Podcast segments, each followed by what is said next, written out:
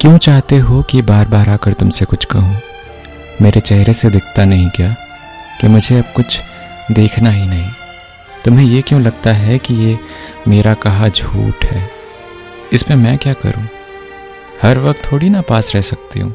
ये शहादत मैं क्यों सहूँ? पर कैसे? तुमने तो काफ़ी केयरिंग एटीट्यूड दिखाया था ना? फिर क्या हुआ? कुछ गलती हुई क्या? बताओ।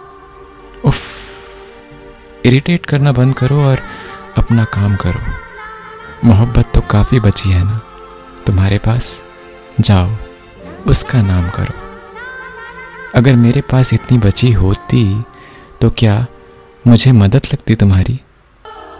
पर जब अब सब ठीक है तो मुझसे इतनी दूर क्यों हो तुम?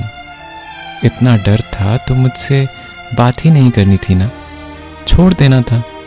इतनी मजबूर क्यों थी तुम? मुझसे मत पूछो कि मैंने सिर्फ़ वक्त देख के क्यों नज़दीकियाँ बढ़ाई। मैं बस इस चीज़ से ही खुश हूँ कि तुम खुश हो।